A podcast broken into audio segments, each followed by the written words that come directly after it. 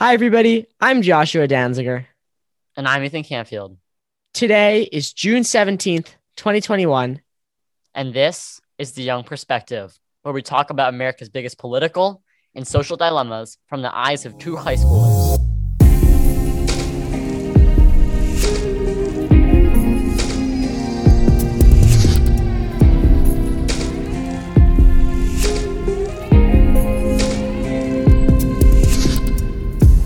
Welcome back, everybody, to another episode of The Young Perspective.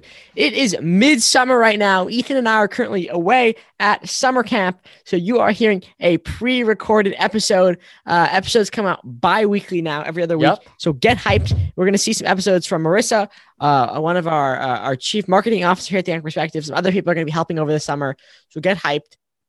Make sure also to be checking out our newsletters that are coming out. There should be one that came out, came out a few weeks ago for June, and maybe one another few weeks for July. Join our mailing list at the young perspective dot net. Yeah, definitely. All right, but, but back to the episode. Today we're talking about rank choice voting. And why does it apply? Well, well, it applies because New York City is actually having their first mayoral primary election using rank choice voting. So, Josh, what does that actually mean? Well, before we even get into ranked choice voting, I can't believe that elections are going on again. The election, the presidential election last year was quite contentious, and I think we're all recovering from that. Um, that was very emotionally tolling. Definitely. But we're out of that, and now we're on to other elections because democracy lives on. And in New York, we have big, big names like Andrew Yang running for mayoral seat, which is uh, currently taken by Bill de Blasio. And uh, critics say that it is likely for the Democrats to win again. But before the general election can happen in early November of this year of twenty twenty-one, we the Democrats and Republicans have to decide who their two main candidates are going to be. There are thirteen Democratic candidates right now, and there are two Republican candidates. Who are the two candidates going to be? One from each party.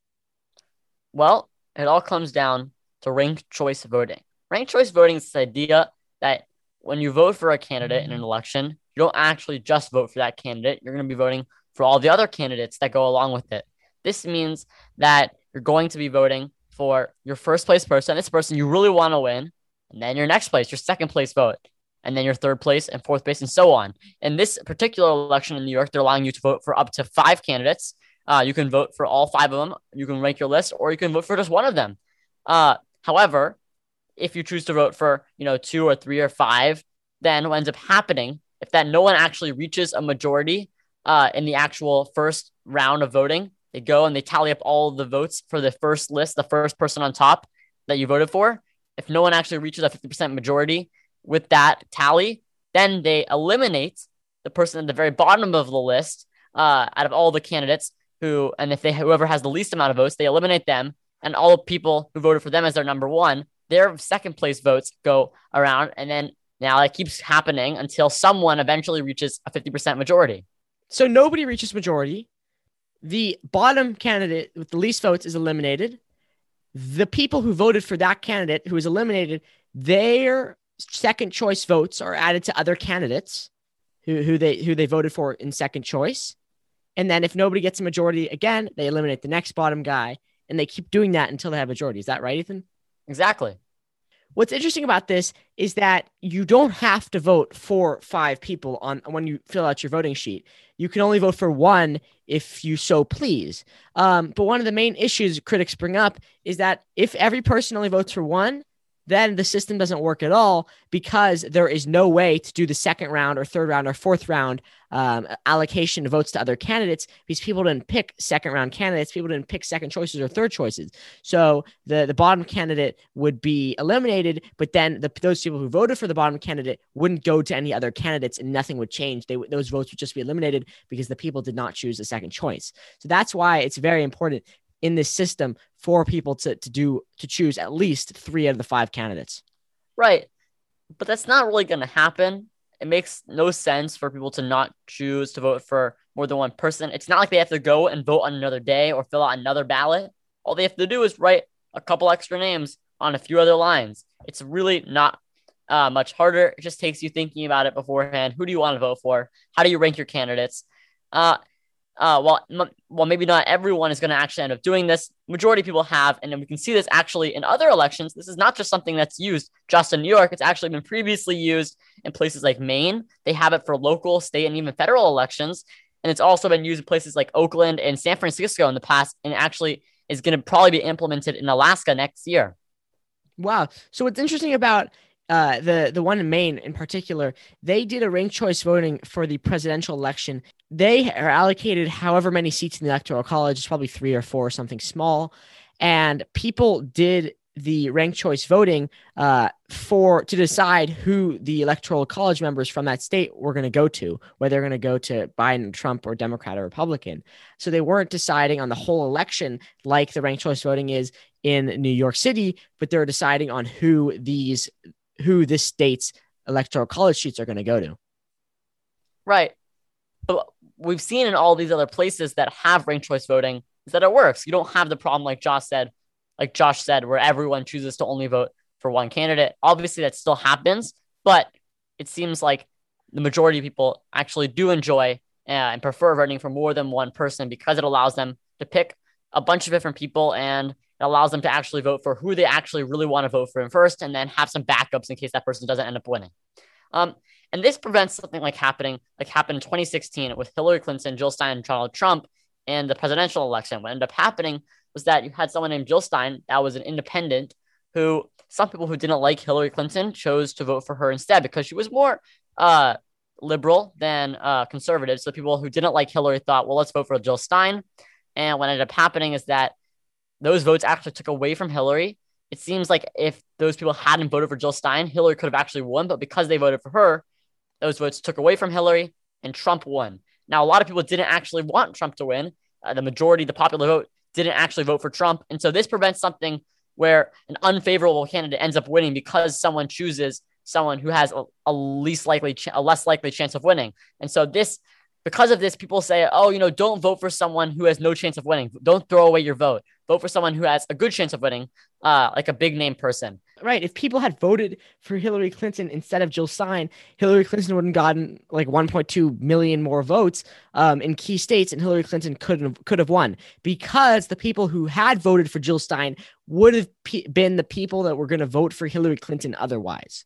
You know, if they hadn't been voting for Jill Stein, they would have been voting for Hillary. Those were her voters. In a ranked choice system, uh, they would have voted for Jill Stein. She would have been eliminated, and then those votes would have gone to Hillary because they Hillary would have likely been their second choice. Right. Now, how this plays out in election, let's say like a mayoral election, well, you can decide, well, I really don't like this person, so I'm going to put them really far down my, on my list or not at all on my list. But, you know, I have a couple people who maybe I like one of them a little bit more, but I'm okay with some other person as well. Maybe you have someone who maybe isn't a big name person who has probably a small chance of winning, but and that who has a small chance of winning and that you wouldn't normally vote for, but because you now can make sure your vote is still counted, uh, you can have a safety option, the, per- the big name that you're okay with down below in your second or third choice, and you can have your person who you really want to win in your first choice. And that's actually encourages voters to really vote for who they want to vote for. We talked about earlier a little bit about how there's a fear that people are not going to fill out all five or at least three of five of, uh, of the people that they have the ability to fill out on the uh, on the ballot, because we need people to fill out multiple p- need people to rank their choices, but more than one choice in order for the election and the, and the ranked choice voting system to work. Uh, and, and there are studies that show that a disproportionate number of Black Democrats, uh, particularly older people, uh, men particularly, they do not fill out multiple people on, on the ballot. And that has a possibility to hurt the election system. Right. And what that does, it gives certain groups who are going to fill out the entire ballot form and list all of their ranked choice votes, that gives them a higher power over groups that maybe wouldn't do this. It gives their votes more power because they can actually choose to have a backup vote that's going to be counted versus someone who doesn't have the backup vote, their vote is going to get thrown away. And that's why it matters that we get everyone to actually vote. New York City paid fifteen million dollars in voter education uh, back in April to basically get everyone to know how to do ranked choice voting. They're switching from a completely different system. And so they want to make sure that they want to make sure that all of their voters know how to ranked choice vote, and they want to make sure that they're educated on how to do it.